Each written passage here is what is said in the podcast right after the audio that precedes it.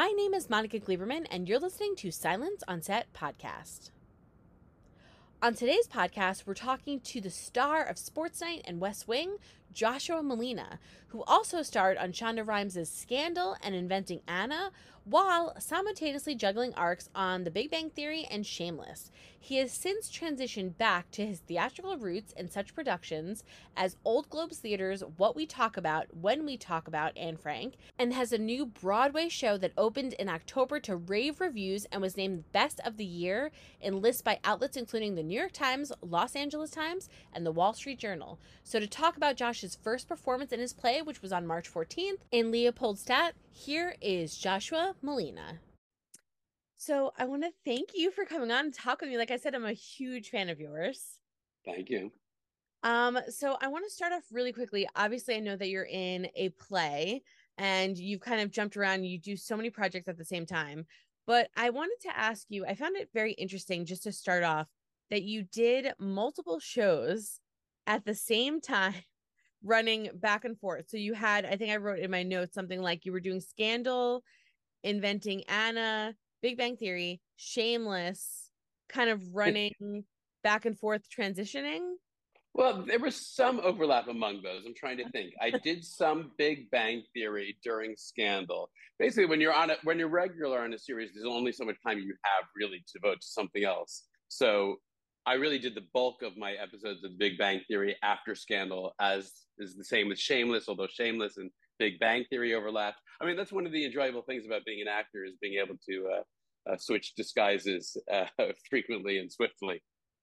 Do you find that difficult to kind of jump from thing to thing, or do you as an actor is that something that is enjoyable to you to be able to play one character one day and the next day you're playing a completely different character? Fantastic. I love it. It's one of the great delights of being an actor is uh, getting to not be yourself for a while which can be really enjoyable um, and i savor.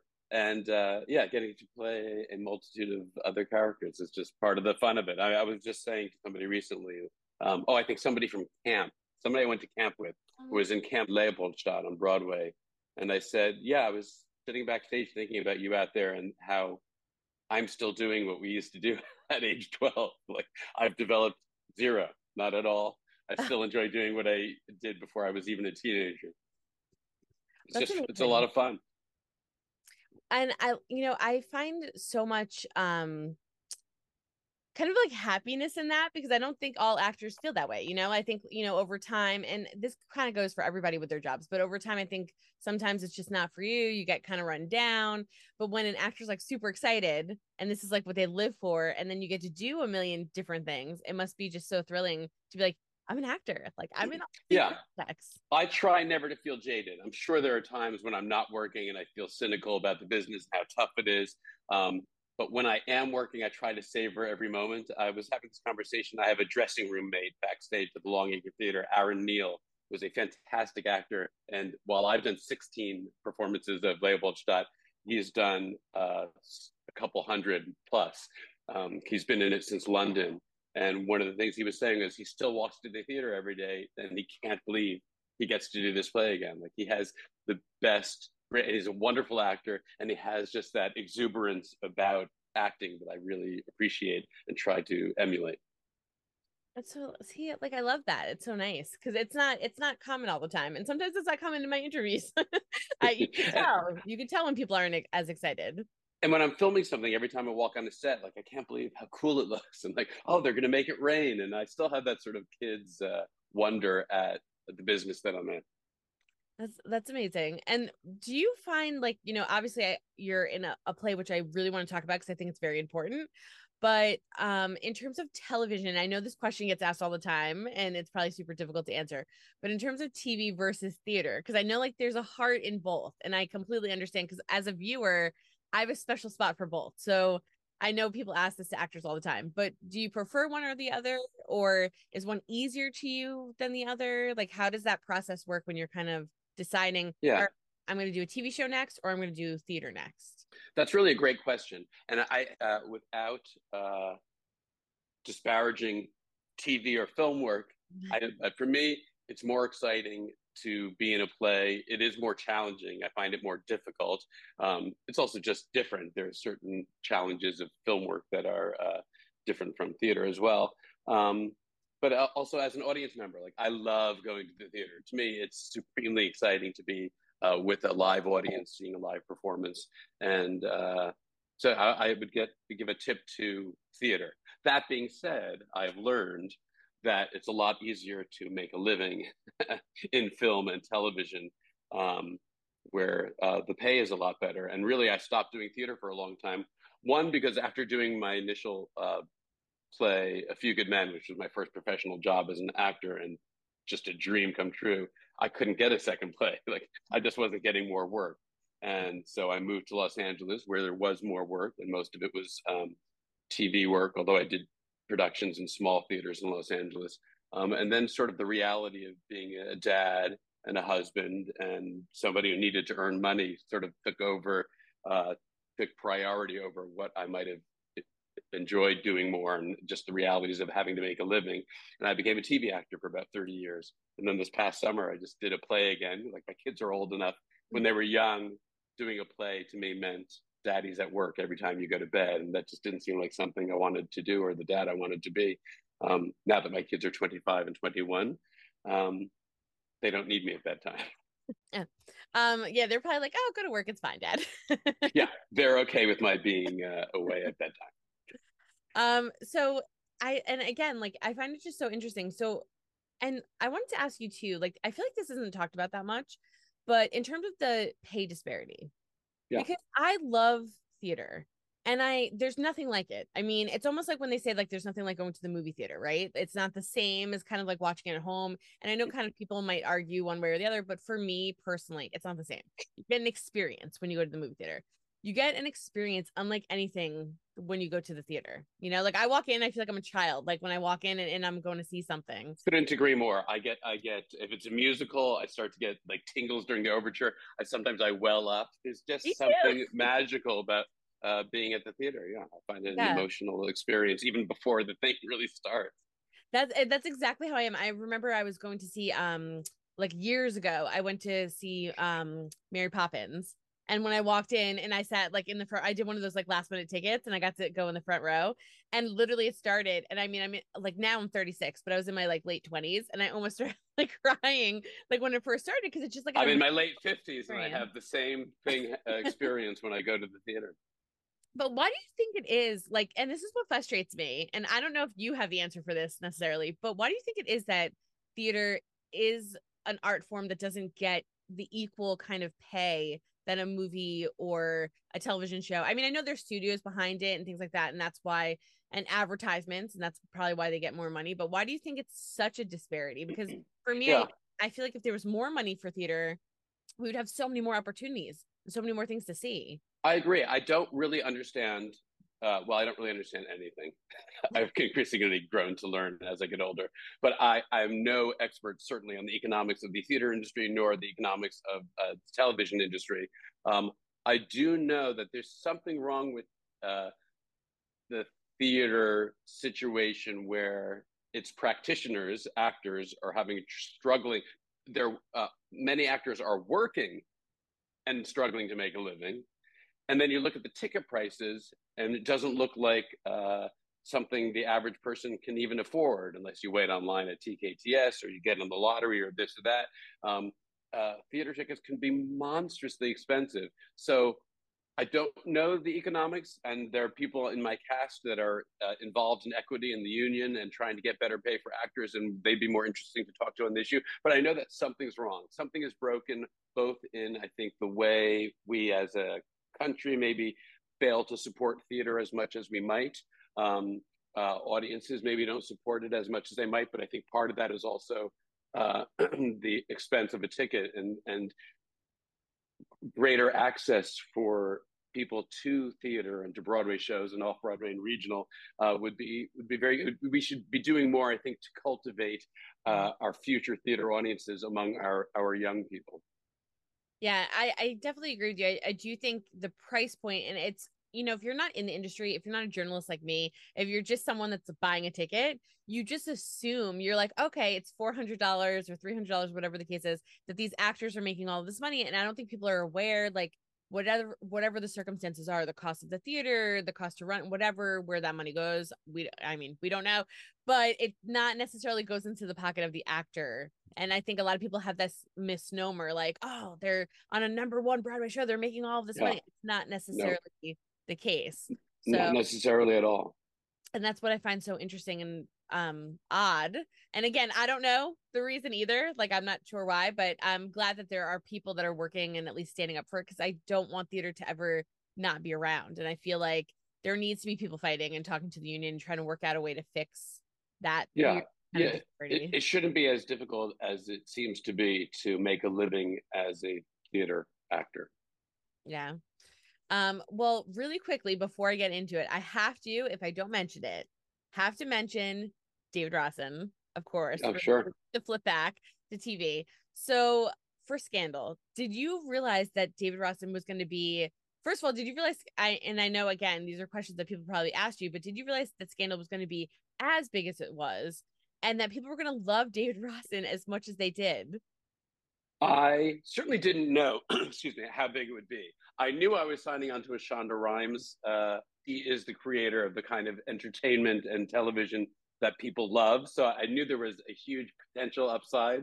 I was, I've been on, I've been, she had cast me in episodes of Private Practice and Grey's Anatomy. And so I had already a little taste of being part of Shondaland and how fabulous that is. Uh, she's a great boss and her, she makes hits. So I was hopeful. That being said, the first season really didn't catch on the way we all hoped, and it ended up being a thing that really took off. I think around the second season, where with the cast committed to live tweeting the show and uh, adding that element to uh, for the audience who were watching live. Um, but no, I had certainly secret hopes that that would happen, but I was still amazed at what it actually turned into. And I also I didn't even really know what I had signed on for. I thought it was kind of going to be more of a procedural by the second, third, fourth scripts that were so out there in terms of character and plot, and all of a sudden uh, Katie Lowes' character, who's like the new person at the firm, is torturing people. I was like, wait a minute, what is this? Uh, and so it was a delight to go on like such a wild ride that Shonda and the writers came up with so yeah, every step along the way there were surprises about Scandal, and they were all delightful surprises. And it's the longest I've never had. I've never had steady employment for seven years. I mean, that seems like something uh, uh, you could only just wish for. It's like winning the lottery. Yeah, and I mean, it's just so funny because I look at Scandal in a way very similar to theater, and the fact that all of these characters change so significantly, like you just don't really know. I feel like with Shonda Rhimes' shows, specifically Scandal though, after like the first season, I was like, I know nothing. Like I thought I knew this, I thought I knew that, I know nothing. So it was like every season I was just kind of like learning what was happening with these characters. And David Rosen changed it like you know multiple times, like kind of like his thoughts, his opinions, his connection to the group. So all I all I know though is while I was watching it, the one singular thing that stayed the same was like, please just don't kill David. Like that was I like appreciate that was like, please don't kill that. him because uh, I just loved you on it. But did you get like a theater kind of vibe in that way that because her storylines change so drastically that I feel like it gives actors this freedom to play such drastically different characters. Yeah, that's a that's a very actually well observed point because I think in television, in an attempt to get an audience that uh, that will stick with a show for years and years and years, some writer creators avoid a lot of character development. Like if you already like the way the way he is now, I'm going to give you a hundred episodes of him like that, and like there will be little arcs within an episode, but not major changes or huge uh, developments. And Shonda, uh, I just has a competence, and uh, she doesn't care about that, and she's just going to write what she wants to write and have her writers take characters all over the place. So certainly as an actor, that was a lot of fun. It did feel like a little bit like a theater company. Um, a lot of the actors on Scandal um, have been involved in theater and come from that background. So that was nice. It's fun to have great, juicy, meaty dialogue and occasional little long speeches like you don't get in in most TV, but Shonda goes for all the time. Um, and and just also the story. I remember two things I used to be concerned about. One, like you said, I would be concerned that she was going to kill me off because I was like, all right, now this thing is just a great job, a rollicking hit, and it, but it could end any episode because I've learned that she's not afraid to kill off her characters. and so I would actually look at the when we sit down at the table read, we'd get the script for the first time, and I would always flip to the end, and just look for Rosen and see like, am I alive? Oh, I seem to be alive. I'm like, now I can relax, enjoy this next script. Um, and then the other thing I was concerned about is there so much would happen in every episode. I would read an episode and I'd be like, this could have happened over the course of seven episodes. Like she's going to run out of story to tell. Um, but that was uh, that was uh, something I should not have been worried about because Shonda never runs out of story to tell. She is a like creative factory and story maker. Well, yeah, I had to bring it up because I just love it so much, and I do find such a parallel between that and theater. So, um, but I loved that character. You were so great. I appreciate it. Thank you. It was, uh, it was so much fun. I mean, one of the great jobs. Oh, I just, I loved it. I missed David. oh, I appreciate it. I miss I, playing him. Yeah, Sometimes I, I walk around on the street and just say, I'm the Attorney General of the United States because I haven't had a chance to say it in a while. I, I miss him. Yeah, you should. You should walk around with pride with that. Just tell people. I used yeah. to be the Attorney General of the United States. when when things were calm. yeah. To me. I kept things calm. But I also wrote down too, uh, like, and in my notes, and again, I've watched so many of the things that you have done.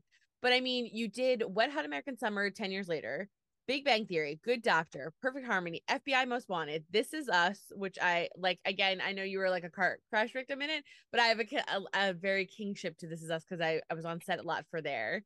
well that's one of the reasons i did it excuse me some people have asked me like why did you do that part? Like you know it you didn't even have a name. You were a car crash victim and you were in two scenes mainly being a car crash victim.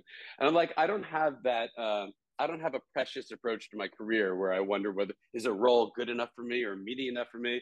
My friend kevin falls uh, was uh, i guess an executive producer of the, that show. I was a fan of it, as was my family. He said, "We got a little thing for you if you want to do it." I was like, "I'll do it." Yeah, why I not? need to read the script. I'd be delighted to do it. So, so you know, that's why you can find me on iCarly. that's why you can find me playing car crash victim. I like to work, and uh, though I certainly, over the course of my thirty plus year career, have occasionally turned down a role. Uh, most of the time, if you offer me a job, I'm going to take it. I like. I'd rather be at work. I know. And like, well, that's what I love. And the thing is that all the stuff that I mentioned, like, and I was still getting, I mean, it's so many things Shameless, Inventing Anna, The Rookie. I mean, these are all big. It's not even like these are like little shows. And even This Is Us, I would have done it too, like a small role. It was a number one show when it was out. I mean, so you're like hitting all of these major shows like i'm also i want to say you mentioned the show shameless i myself am shameless and here's uh, the way i got the rookie was i'm going to name drop a little bit Good. sarah silverman sarah silverman is a friend of mine and she sent some email to a huge group of her friends um, i can't even remember what it was about about a good cause or something she wanted us but she instead of bccing it you could see all the names and the emails and it was a very high powered list. I don't want to be super name but people like Will Ferrell and all these famous comedians and actors were on it. She probably would rather I don't mention names, so I won't. And so she quickly followed it up and said, "Please don't anybody abuse the fact that I made this mistake." So, being a friend of hers, I just immediately replied all and wrote, "I need work." and, that was your answer. You really did reply all and just wrote, "I need work." I, I, wrote to everybody to this oh incredibly oh high-powered list that I didn't even really belong on myself, uh, I and I just that. wrote, "I I need work." And then she wrote back like, "Fuck you! I knew I knew you were going to be the one who did it." But then I got an email from Nathan Fillion, whom I know a little bit, and star of The Rookie and many things, and of whom I'm a fan. And he said, "Hey, if you need work, uh, I might be able to get you an episode of The Rookie." And I was like, "Hell yeah!" so, and then I did it. And then I wrote back to Sarah and I said, I was only kidding, but I actually just got a job out of that. I love that because I feel like as journalists, we do that too. Every now and then, someone will send out an email and they'll forget to do that. And I always go, Is it bad if I email? Like, yeah. you know, they're on the well, BCC. I'm like, mm. And i done- knew exp- I knew explicitly that it was bad because she sent an email to everyone saying, "Please don't abuse the mistake I just made." but I felt that I knew her uh, and I know her well enough to uh, abuse the mistake that you made. Yeah, and honestly, I think it's more of being persistent for something you love because whenever that happens on like a journalism type of thing or if it's like a press like you know a press junket or something they forget to bcc like you know everyone we all do it. Like everyone starts emailing everyone. They're like hey so what are you writing about? Hey what did you get? Hey, are you the and we all i think it's it's an enjoyable opportunity when that happens. Yeah and why not take advantage of it? And i feel like it's a group right? Like you're all in the same tribe. We're all trying to make it. We're all trying to get work. Exactly. I mean i think probably most of the people on that list were like who is Josh Malina and why did he write this to me? And I may have been blocked now by uh, many, many celebrities. I disagree. They probably all knew who you were, but I'm glad you get work from it. But I, I love like ballsy things like that because I think why not? Like we're all in the same boat, right? And the sweetest thing is, it wasn't untrue. I did need work. I always need work if I'm not working. But it was actually very sweet of Nathan to say, "Hey, I, I think I can get you some work." he actually came through. Like it is so rare in Hollywood it's not rare for someone to say, I think I can help you. It's rare for someone to actually follow through on that. And like he did. He got me a job. It was awesome. That's amazing. Um, I I love I just like love that. And I could tell like just like how you're talking, like I could just see like if I saw that come through mine, I'd be like, Oh, I gotta give him something if I have something. Cause you're just that oh. kind of person. Like oh, I was like, nice. I, I gotta give him something if I have it. So that's that's really nice that he reached out. And again, because the rookie is a huge show, and that's why like when I was looking through, I'm like, oh my gosh, like even if it was one episode, two episodes. I mean, for the uh, thrilling adventure hour, you were in eight episodes. Like I I was going, oh my gosh, like these are all big, huge things. So how do you make your choices? I know you said like you don't really necessarily say Mainly no. I go, yes. Where do I have to be at what time on what day? Um, Is it just yeah? I mean, that these come well, to you. Yes, I think so. I think largely, I would say, you know, if I'm talking to a young actor and if I am going to be honest, luck plays a huge role in uh, pursuing something as tenuous as an acting career. I have been beyond lucky, starting with my friendship with Aaron Sorkin. Like if I were, had not been friends with him prior to A Few Good Men, prior to the big break he gave me in Sports Night, and prior to the roles he's given me in film, I, I, I, probably wouldn't be talking to you now. Like maybe the biggest factor in my career um, is good fortune. Um, so yeah, just I, I, think you're being dishonest if you think that uh, if you maintain that luck isn't an aspect of of a, a career in the arts. Um, and I have been yeah, I've been very lucky because I tend to. I'm not in that vaulted, vaunted, I should say, uh, level of acting where I'm picking and choosing my projects and generating them. And I created this series for myself. And I would love to get to that stage someday. At 57, maybe it's not in the cards for me. Um, so most of what happens is I get offered things, or I audition and there's interest, and then then and I usually say yes. I don't have, you know, I've been very lucky in terms of what has been offered to me. When I when I look at my career, there have been plenty of times when I've done material that I didn't love, and that's just sort of also an aspect of being an actor, where like, you know, it's the rare person. Uh, you know, I'm not Tom Hanks with a script of thing, you know, pile of scripts that have been offered to me, and you take the best writing and the best role. Um, I, I, I like to work, so I take, I tend to take what I get. But the ratio of good stuff to bad that I've been offered is just remarkably fortunate. Yeah, and it's so funny because the one thing that I find that's the most common denominator of all the actors I've interviewed over the past 20 plus years is that everyone downplays themselves as an actor. and they always go, oh, like, and I do agree. I do think it's luck. I think with a lot of things in life, a lot of percentage, uh, a majority of it is luck, but I do think luck gets you in the door but it might not get you past the audition, right? It might not get you onto the show. So it's still means you have to be a good actor and you're a good actor. So I mean I appreciate that. Yeah, I don't coming to you is I, I like to take a shot at myself before someone else has the opportunity. So that's part of how I'm built. But also uh, I'm also just I try to be honest. I have lots of friends who are as talented or more talented than I am, and many of them, most of them, all of them haven't had the good fortune that I've had. So I know lots of people have had a harder time in the industry that I just literally think like you're more versatile than I am, or you're able to do things that I'm not. But I've gotten some opportunities that you haven't, and that's I find that heartbreaking for other people. I do have a confidence. I do think I'm good. I wouldn't. I sit here and be like I'm so terrible, but I managed to have a career. Like I, I do agree with you. Once uh, I, I you know I, I, I don't think I would have worked for Aaron over the course of as many years as I have if he didn't like what I was doing. Um, so I do have a confidence, and uh, I think you have to have some confidence and belief in yourself. But I'm also just realistic about uh, what the the amount of good fortune that has come my way. Well, you're a humble and a really good guy. That's a bit. Thank you. But I mean, the projects have been amazing, and you've been amazing in all of them. I mean, I've never really watched you and been like, "Oh, that was a bit," because you know. I appreciate happens. that, but I guess is you could do a deep dive and find some moments.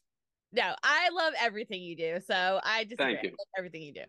But let's talk about the play now. So obviously, this is very recent, right? Like you know, you kind of have stepped into a like a brand new role in a in a play that someone else I think was playing first. And David Krumholtz was uh, the original. excuse me, on Broadway, played the role of Hermann Merz, the wealthy Viennese textile factory owner in turn of the century uh, Vienna, Austria, and was wonderful. And I saw him in the play, I think, five times.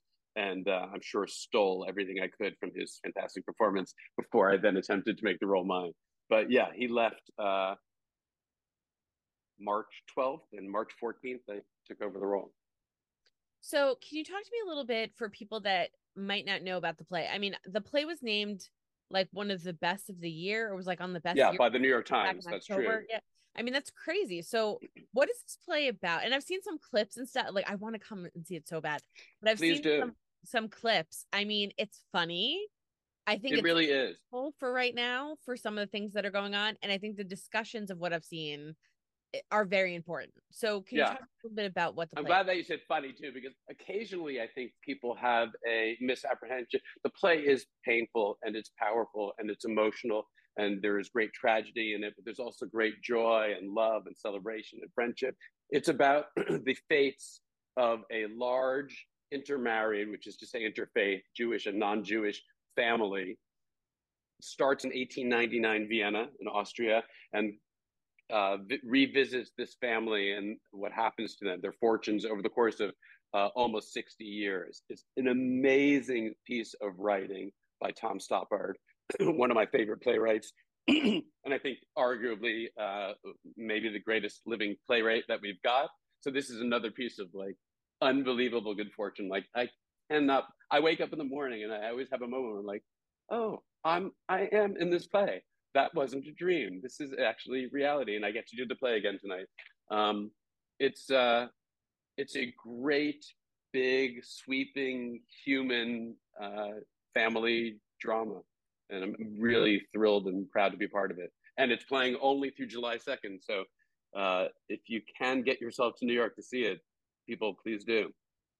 I know, because and it looks and again, I think it's so topical for the climate that we're living in because it's a family that struggles and from what i've seen and i do find it funny like there are a lot of parts that are very funny especially uh, in you know with the i don't want to give anything away that I, i've seen but i guess like with the I'll say with the Christmas tree, like yes. things related to those scenes are very funny. I mean, so there's a yeah. lot of funny things because it's combining faiths or how how do you combine faiths or how do you you know, be like your father, but also want to be like your mother. And like, you know, how do you work all of this out? And there's a lot of discussion and communication, things that we don't, you know, that we could kind of use today. So I feel like you walk, you must walk out of that theater going, man, like there's so many things to think about because there's so many times yeah. Guys cover. Oh, I mean, and, and, um, Stoppard himself is just a brilliant man. And without the play feeling in any way like a history lesson. There's a lot of history in it, and there are a lot of deep, uh, significant ideas. And my character, Hermann Merz, is kind of the patriarch of this large family. Uh, is uh, was born a Jew, has converted to Catholicism so that he could uh, be more upwardly mobile in the cultural and artistic world of Vienna uh, at the turn of the century. And but he still has a deep identity that is Jewish and that he struggles with. And we watch him and we see that he's mistaking uh, how good he thinks Jews seem to have it in the um, uh, in the society that he's in. And if you know a little history, you have a sense of where things might happen for some of the people in this family. And it's easy to sort of judge a character like Hermann for not seeing what was coming.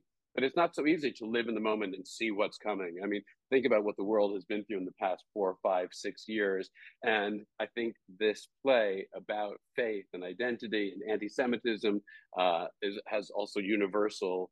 Um, um, it has universal appeal because anti-Semitism and racism and homophobia and all kinds of hate are still with us, and we don't really know where the sweep of history is going to take us. And so maybe you look at uh, someone like Hermann and think him a fool because he feels so secure in society. Or maybe you walk out of the theater and say, maybe I feel more secure than I should.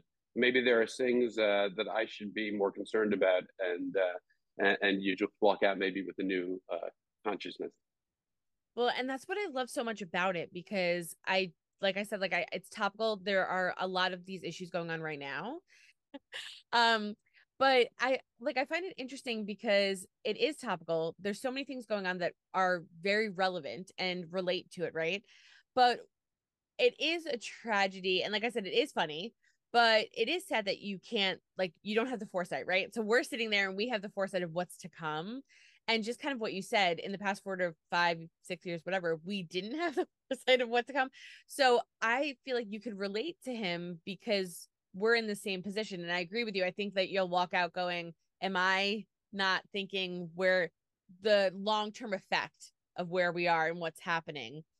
But what I love the most is the constant kind of religious turmoil, like trying to figure out where they should be and what's Jewish enough and not Jewish enough and what does this mean in society and like and all of those kind of like things why was it important for you to kind of represent that at a time right now where I think is critical in terms of faith happening in the world?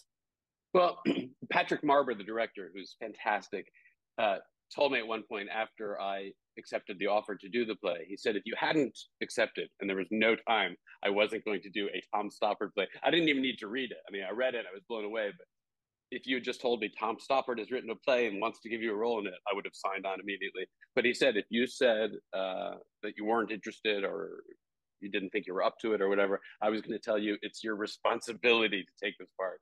Um, and I sort of I get what he means. I mean, I have a deep Jewish identity. I don't struggle in the way that my character uh, Hermann does, um, and so it's particularly meaningful to me to be doing a play. And again, I think it would be too reductive to call the play a Jewish play or a Holocaust play. It really isn't either of those things. It is a play of universal appeal that is set in Vienna, involves uh, an intermarried family, but exploring Jewish identity or faith identity and familial identity and relationships with family is something that is meaningful to me and it's it's treated so well and uh, it's explored so beautifully in the play that it was just a, it's just a, a, thrill for me to be part of it. I mean, if you had told me, I, I saw my first Tom Stoppard play, The Real Thing, in 1984, way back when I was 18 years old, and I was blown away by his writing.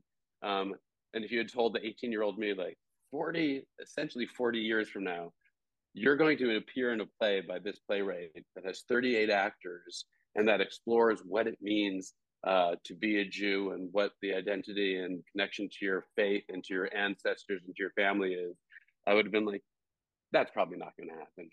So I, I, mean, on a very real level, I'm this is a dream job that I'm living. Yeah, and to me, it's um, it's important to me personally as well, and also I think in terms of it's there's nothing else like it that's happening right now, and I think um the last one that I could really compare it to in a, in a sense of where it's like family and not really necessarily maybe turmoil in terms of faith, but in terms of family conversations, different ideals, things like that would be like Fiddler on the Roof, which is like the hmm. one that kind of compared to the most in terms of what the family kind of goes through. And and again, I agree that it's I would not peg it as like a Jewish thing, you know, play to go to, but it's a play that deals with, like you said, multiple faiths, family, and very specific about this family and the different ideals that they have and the different stances. And everyone kind of stands in a different position and how do they work it out, you know? And that's yeah. what I find so interesting. And amazingly, in addition to Fiddler, I would mention another play that is brand new and that it's like a crazy coincidence, but the play I did prior to this was this past summer, and that was the first play I had done in about 30 years. And that's a play called What We Talk About When We Talk About Anne Frank by Nathan Englander, mm-hmm. was also one of my favorite writers. Uh, I, I, knew him as a novelist. I didn't. I'm not sure I knew that he wrote plays. And then before the pandemic, I got offered. I got sent this script for a play that he had written based on his short story of the same name. Uh, that collection was a finalist for the Pulitzer Prize. Like he's a major, major writer, and I was thrilled to read something by him that might have a role for me. And then I read that, and it has shares some real DNA. It's very different tonally. It's mm-hmm. set uh, contemporary, well, set in 2019, um, but it's a, obviously a contemporary play.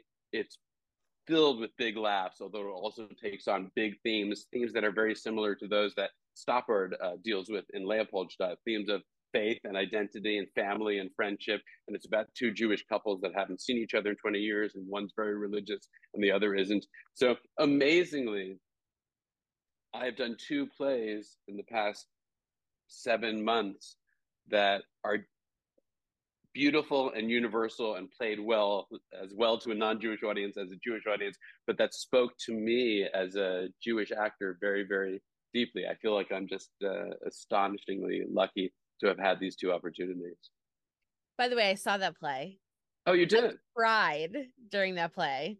But I, I was I was laughing. I mean, during I li- there were like a few like you know humorous moments throughout it, and I think that kind of just summarizes you as a person. I think like you're just, like you're funny, you're excited, but there was so much passion in that play. Oh, such a great have, piece of writing. Nathan Englander so is good. a brilliant writer there was so much passion in it and i just remember when i came to see it um because all of these things are important to me i clearly am jewish. So like all of these things i i treasure because it, i think people think like we get shown so much and we don't. So no um, our stories are not uh so not, as yeah. widely told. And and usually if they're told it's it's the same sort of hackneyed kind of cliches about jews. These are two substantive looks at what it means to be jewish. Well, I loved it so much because I loved when you find out that they haven't seen each other for so long and then they come together and like how different the two have, have been over the course of the 20 years and then trying to reconnect and all that stuff. But I will say I was extremely like uh, towards the end, I was very emotional and I remember just leaving going like I just felt different. Like I walked out and I I was just like, wow, like that just I don't know, just that's, like very hard. That's like the ultimate thing to hear as somebody who's involved in a play that anybody would walk out feeling different. That's what you know, that's that's I feel like that's essentially the bar. You just want to affect people. And this one feels horrified and this one feels elated and this one's happier and this one's sad, but just to feel something and it's it's special to be part of something that can do that. Yeah, and I went I went um with a friend that is not Jewish, so for people um and that person came out and it was very interesting i came out feeling like a like a bag like a, a emotions like just fully mixed right and they came out and they were upset. They were upset that they were not aware of certain things and they had learned they felt like they learned a lot and then they wanted more stuff and then i was getting asked a lot of questions and and then some things i didn't know and i was like well i have to look that up too and like i don't know like i'll have to get back to you. And so we both kind of came out different in in terms of our our view of it but we both came out changed by it. And by the way we still talk about it. Even though it wasn't that long ago we still talk about it. It was such a good play you fantastic makes my day to hear and i will tell nathan englander that um because oh, i'm in touch so with good. him just because i love him. He's the sweetest funniest smartest guy in the room. Um but i'm also desperate to do the play again. So i'm hoping that we did it in uh, san diego. That was the world premiere. I'm hoping I'll get to play that role again in that play because it's a very special piece. Yeah, I love that. And like, and for it to be in New York would be amazing. I think so too. I think it would be a great uh, uh, play for New York. Yeah, I'm based out of New York, but I fly back and forth. So when I was out in California, I was like, I drove the four hours because I was in LA, so I drove the four hours to come see it. But I was like, I or appreciate it or something like that. But I was like, I have to go see it. So thanks for thanks for coming. Of course, and congratulations because it was so good, Thank so you. good um like everything you do but i just want to do a shout out to that so if anyone ever sees that that play around too go check it out because i mean it's it's life altering no matter what you like what religion you are and it, it's uh, kind of irrelevant it's more of just and it's not about anne frank No, not that not. not that watching something about Anne Frank is bad, or you might. I'm just saying, if you've seen the Diary of Anne Frank, don't think that you're going. What is this part yeah, two? It's not like, Like, the it has- typical kind of thing that you're you might be assuming. It's Yeah. it's all like a lot of it's new too. A lot of it, even like it, you could be Jewish and walk out, and there were some things I didn't even know. So like, there's things. It's just I think it's for everyone, just like this play, and it's something where you're gonna walk out and everyone takes something from it, regardless of your background, regardless of your faith, you know, whatever the case is. But I'm to come back to this play, which I'm like cross my fingers I get in before you guys finish, which I know it even extended because people are so in love with this play. But you've been doing it. So today's the 28th. You start on the 14th. So I've done what 16 performances. crazy. So what two has weeks that in. experience been like now that you're two weeks into the play? How do you feel? Like Um, how do you feel from like I guess getting the role to like now? Like how has things kind of changed for you? Yeah, getting the role was super exciting. Although I remember uh, for a little while wanting, I wasn't allowed to tell people yet because the cast didn't know, and they were they were still going to cast some other roles, and so they were like, "Don't tell people." I still told a lot of people anyway. But um, I remember there was a time when I was thinking, all I want to do is tell people that I have this job, and then not have to do it because it seems really challenging, and I feel a little intimidated. So there was definitely for a while, it was like, "Oh, I'm thrilled that I have this job." uh, but I'm scared to do it. Uh, then I started just committing myself to learning the material because Patrick Marber, again, director, was saying I would take a look at the big speeches, get, see if you could get the big speeches down. And I said, Patrick, I'm going to show up on day one of rehearsal and I will have the entire play down. I'm telling you that because I think it's the only way I can play this role. Like I have to be utterly prepared so that I can start working the acting and not be worried uh, the first like- two weeks of three weeks of rehearsal about whether I know the lines. Um, so then I just threw myself into really preparing on my own. Uh, flew to New York, started rehearsals. First week, I thought, wow, I'm way ahead of the game. Like I do know the entire play. Uh, all of a sudden, the second week, I was like, oh no, I'm starting soon, and I feel really unprepared and behind. And I, having seen the play uh, by that point many times, I was like, this cast is so good, and I started feeling imposter syndrome. Like, do I belong here? How did I get this role? Do I really belong in this ensemble? Um, and then somewhere around the third week, I started feeling like Patrick and uh, the associate director, uh, Deanna Weiner, had helped me so much and prepared me that I felt like I was prepared. Then my first performance, I got the bombshell news that the playwright Tom Stoppard, uh, Sir Tom Stoppard, would be at my first performance, and that was just like, no, why my first performance? Uh, I hope he knows that like it may be you know performance 175 of the rest of the cast but it'll be my first preview. I hope you he was very lovely. It went well although it was in the way that all first performances i find are also kind of terrifying and an out of body experience but i felt it went pretty well and with each subsequent and i've only done 16 performances now but with each subsequent performance um, i I feel like a greater ownership and settling into the role. And uh, i'm thrilled that i have another 100 plus shots at it because that's one of the nice things about theater is um, it's the same material every night but you find new things and you get something new from an actor in a scene that you hadn't before and you have to react to it.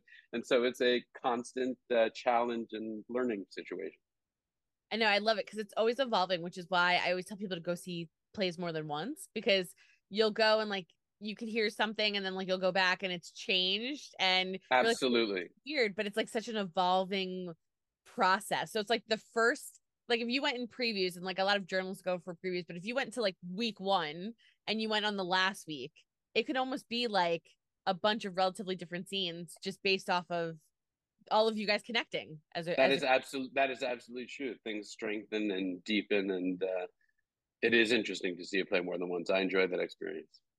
And then what is like also working this is a huge cast. This is like huge. 58 40 people something like that like all Yeah. together and with a huge age range because there's younger It's There's so much fun that there are kids then- in this play. There are kids who are, I guess, five, six, seven, eight, uh, and it's so much fun because they're just like amazing, upbeat, positive balls of energy, and they're hilarious and they're talented.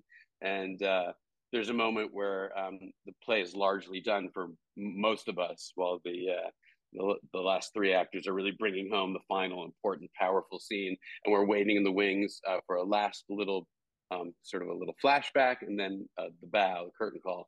And uh, one of the young actors in the cast. Her name is Reese.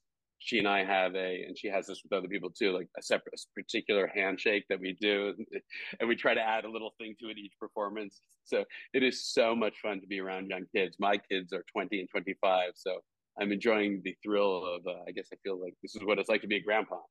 I know, and like what is amazing to me too is that the material is so much material but these younger kids and again the, like the clips that i've kind of got to see um have these young kids i mean doing full out scenes being funny being serious. So i mean it's a lot to put on someone young. So i mean it's such a talented cast like to see somebody that's at such a younger age like hitting it you know what i mean? Like hitting their marks yeah. hit, hitting their notes and like just nailing it with the rest of you that are seasoned and adults and have done this. You know what I mean? Like it's it's just a really amazing thing to see. Yeah, I, I'm very very impressed by this cast, and uh, apparently today is World Theater Day, so I'm particularly proud today to be part of the ensemble that is Leopoldstadt. So, what is one thing that you would want for someone to, if they came to the play, what is one thing that you'd want them or hope that they would take away from it, like a lesson learned or something yeah. you know, that they could walk away? Yeah, I mean, I'm usually not a lesson learned kind of guy, although I probably have a probably good answer for that for this one. I mean, usually my base thing to say is to feel something that you were presented with characters that you were invested in, and to leave the theater and just saying, "I felt dot dot dot whatever it is you felt, but I felt." Uh, hopefully not bored or tired, like, but I felt something um, based on the play you have just witnessed. Um, but I mean, if I had to say a lesson, I think it would be just to question. Uh, always uh, feelings of complacency and realize that uh, uh, never again it can happen. Such a good answer. Um, I know, and and it's it's such a good play, and I know. So it's running. You guys have it pushed back because I think I had a different date initially, but I think in my yeah, we got extended through July second. Second, right? Eight shows a week. We're only off on Mondays and uh, yeah, I really encourage people to come out and see it. Which also, we should say that we are not filming this on a Monday, which means that you have a show today. So you're that's true. Doing a full interview when you have a show that you have to do later today. Well, it's funny. I, I, I, when I was rehearsing, it was just, I mean, almost all day, every day. It's just a very intense thing to prepare for a role like this in a play like this. And then I thought, oh, when I get to performances, except for matinee days, Wednesday and Saturday, I'll have all day to do fun things, and then I'll just roll into the theater at six and uh, get ready to do the play. And then I find that I most of my days off I spend resting, trying to get ready again and get my concentration and my will together to do the play again. Like it's hard not to stay focused on this thing that is only two hours and change at the end of the night, but it takes a, a tremendous amount of energy and focus. And that's one of the things I enjoy about the challenge of it. Well, I mean, it's it's heavy, so that makes sense. you might be like a little little tired, and then also yeah, I've been warned. I've been warned by people and by the director and others in the um, people in the play that it just it's it's you know not to like say like oh this is some what what a noble thing or difficult thing I'm doing because you know acting is a lot uh, easier of a job than many things I can think of, um, but it is physically and emotionally demanding to to do this play eight times a week. Yeah, I mean, doing anything eight times a week for two hours, I think is emotionally demanding. Like, I give you guys so much credit because I've seen plays where, like, even where it's a monologue kind of situation where an actor comes out and just does a monologue for an hour, they walk out, another actor comes out, does it, and I'm just like, like my my mouth just drops. I'm like, oh my gosh, and like, not only was it so good, and I walked out and it was amazing, but I'm like, they did, they have to do this again, and then they do it again and again and again, like multiple times throughout the whole week with usually like a day off, like one black day or like sometimes, you know, two if you're lucky. But yeah. I mean, I'm not, I'm not going to say that I'm overworked when there are days where I work for three hours. So I'm not going to make that claim. I will no, but it's, I think it's a it lot of work. It's a lot of work. A lot of fun. It's a, it's a particular kind of challenge. and okay. and maybe ultimately it's easier than working in an office for eight hours a day. So I don't want to be one of those actors who's like, you have no idea how difficult it is. I'm, I don't want to be that guy. Well, I can say it for you. I think it's a lot of work. I appreciate it. It's a lot of work, a lot of preparation, a lot of stuff behind the scenes. I've seen what it what it looks like. I've been lucky to be able to go behind the scenes and see kind of what it is and be there at the beginning when everyone's practicing and has their scripts out and kind of marking. It's a lot. And then it's constantly changing. And although yeah. that's fun, it's a lot to play off of and move. And then there's an audience and you're only as good as the last play. Like one of my friends that's a that's a um actor always says that like we're only as good as the last one so he's hard on himself like if he you know didn't step in the right spot or didn't do the right thing yeah and so he's like i'm only as good as the last night and i'm like yeah but we don't know that like when we saw it it still was good like i don't know that you were in the wrong spot and so it's just things like that i think that come into people's brains but um i think like i said you're very humble sweet amazing human being but i could say a shit ton of work that you're putting into it. You're um, nice to say. It's heavy material, and um I give you a lot of credit for doing it and that you have a hundred plus more shows to go. Which I'm so excited. I do. I feel jealous of my castmates who have gotten to do it for so much longer. I'm I'm so excited for people to see it. Um, so they can buy tickets. I wrote down. So the website is the Leopold play.com. So I should probably spell yes. it www.leopoldstadt play.com. You can also find it in the description below. So you can click on the link and buy tickets. Please go buy tickets. Um, there also are ways to get uh, more inexpensive or discounted tickets. There's a Leopoldstadt lottery. If you Google that, where you can put in for, uh, and they, I don't know how many a day, but for a certain number per performance, uh, cheaper tickets. There are you can walk up to the box office an hour or two hours before a performance and say, "Hey, do you have any rush tickets?" And you might be able to get a ticket for thirty bucks or something like that. Don't quote me on that. I don't know exactly what it is, but but I mean there are there are ways to get around uh, what can be sometimes a prohibitive uh, amount of money to see a play. Yeah, and there's also like you had mentioned it too, um, the uh ticket center, which is in New York City. Most people will know what I'm talking about. It's a big red building with a big sign, and you can wait there, and a lot of people wait there for tickets last minute and same day sometimes especially if you're like if you go alone uh, it's usually easier if you go with two people you don't mind that you're not sitting together you i've done it in I, have done it too i'll wait online i waited online in the cold cold cold to get a ticket to see the musical kimberly akimbo that night and it was mm-hmm. great and i went alone and i had the time of my life yeah i've got alone so many times um and i i love it and i usually meet people that are like sitting next to me and i just start talking and you know we all something have... special about a theater crowd yeah and everyone's like super nice and during intermission we're all kind of discussing like what we saw so i highly recommend I like but if there's two of you sometimes it might be harder to get a ticket but if you're okay sitting separately you're going to be fine and you'll get something yeah. that will probably be in your range and you can go but i highly recommend going to see this play i have plans i've already looked at dates so hopefully i will be there wonderful at the end if you hear someone scream your name that's me i will wave and say when i come but i want to congratulate you and then just really quickly um are you going to be playing a district attorney again? I, I heard rumors. I don't know if that's you did. Not. Nothing that I know. I would oh, okay. like to. Maybe heard, uh, maybe they're going to reboot Scandal and bring me back as a ghost. I, am in. I'll sign. I'll do it. I heard something about like a new project that, like, with your name attached, that you might be like a district attorney again, but I wasn't sure if that hmm. was. Uh, probably I was just trolling somebody on Twitter and pretending that I had an exciting new project coming. If there right. is one, I'm unaware yeah. of it we'll manifest a new project okay. for you after the play. but okay, so everyone go see the play, and um, I wanted to ask you two one final question for fans sure. that love you like me, that have watched everything that you've ever been in, um, that psychotically make treks for four hours to go see you in a play in California when I was out there, Appreciate and it. in New York to come see you. Is there anything that you want to say to them because they obviously don't get to talk with you like I do. And when I posted, I was talking to you, a uh, massive amount of questions and love that like oh, so nice. was like very overwhelming. so I was like, I can't even ask him questions because I feel bad because I won't get to everybody uh, or even close. But there was a ton of love on social media for you and a ton of love for I mean, so many people mentioned multiple projects. A lot of people mentioned the play. A lot of people are going. So I just wanted to ask you kind of if there's anything that you would want to say to fans that don't get to talk to you like I do. Sure. I mean, I guess uh, what I want to do is express my deep appreciation. I still have trouble imagining that there's uh, that I have fans like that who aren't my parents or related to me or friends of mine.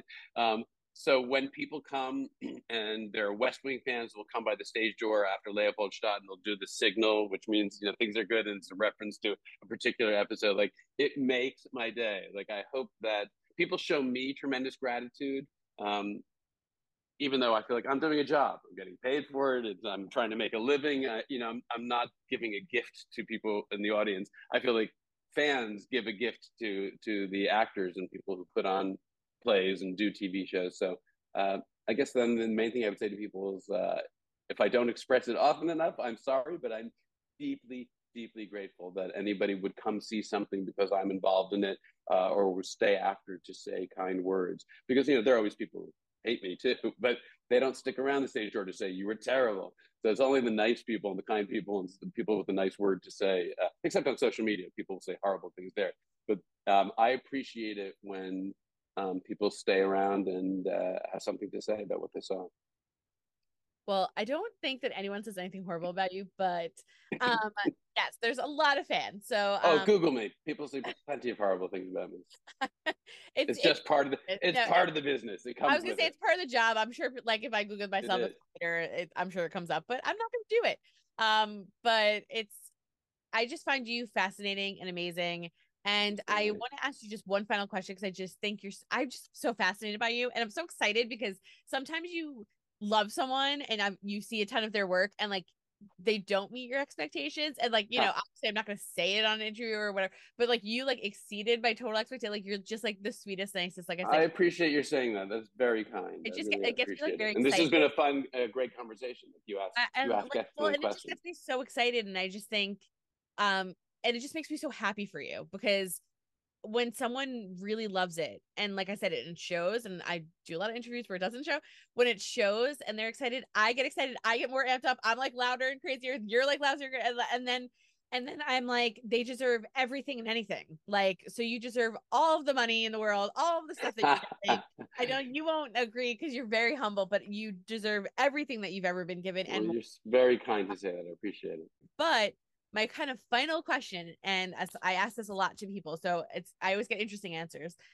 If um like so starting as of today, five years from now, where would you hope to kind of be in whether it's your career, personally, whatever you kind of feel comfortable answering, but like five years well, from now, would you like to be? Personal life, uh, uh, hopefully having adventures with my wife that were impossible uh, when the kids were at home. I mean, those were wonderful years too. But like as empty nesters, enjoying our time together and traveling and uh, just enjoying life. Professionally, at least right now, I'm hoping I'm going to do more theater. Like maybe this is the you're old now, act three part of my career um, where I can return to theater, where I can um, explore the aspect of acting that originally excited me so much. So I don't want to, I'm not going to turn away from TV. And if somebody has got a great part for me in a movie or a, a television series, I'm I want to continue doing that kind of work, but I'm hoping that I'll be doing uh, more theater five years from now. Okay, so five years from now, we'll be seeing you basically everywhere again. Um, I hope so. TV and I also hope very much to be alive five years from now maybe I should I should maybe set the bar lower, not worry about traveling and theater, and I would like to be alive. yeah, breathing exactly in a world uh, that has not uh, destroyed itself. I agree. I, I hope that I hope that too. I hope I'm breathing in a in a nice, happy, content world. Yes, let's yeah. wish that for all of us. well, I like I said, I've enjoyed this so much. I know you have a show. I appreciate you taking time out because I would be get to sleep on that couch. So I appreciate you talking with me, going over everything. Um, like I said, there'll be a link in this, so you guys can just click on the link. I'll put additional information of other places you can get tickets if you're not from New York, um, and you might not be aware of some other places. So I'll put some little hints in there for you guys for um ways to get tickets. But please go see this play. And um, I just like I said, I just want to thank you and break a leg tonight because thank you so much. I appreciate it. I really enjoyed talking to you. You're a great interviewer. Thank you so much. I enjoyed talking to you. Like I said, you're an amazing human being. So so easy and so much fun. Thank you. Mwah. Thank you so much and break a leg tonight. Thanks. Hope you guys enjoyed listening to Joshua Malina talk about his career and how it's led him back to theater and also his love of television, of course. Josh's first performance in the play was March 14th, and it has been extended through to July 2nd of 2023 by popular demand. The play features an enormous cast with 38 people in total, ranging in ages and generations. So if you're interested, make sure you go and get tickets. More information can be found by visiting www.leopoldstadt play p-l-a-y.com that's www.leopoldstadtplay.com for tickets and more information. And make sure that you hit the subscribe button so you're updated on all of our latest podcasts.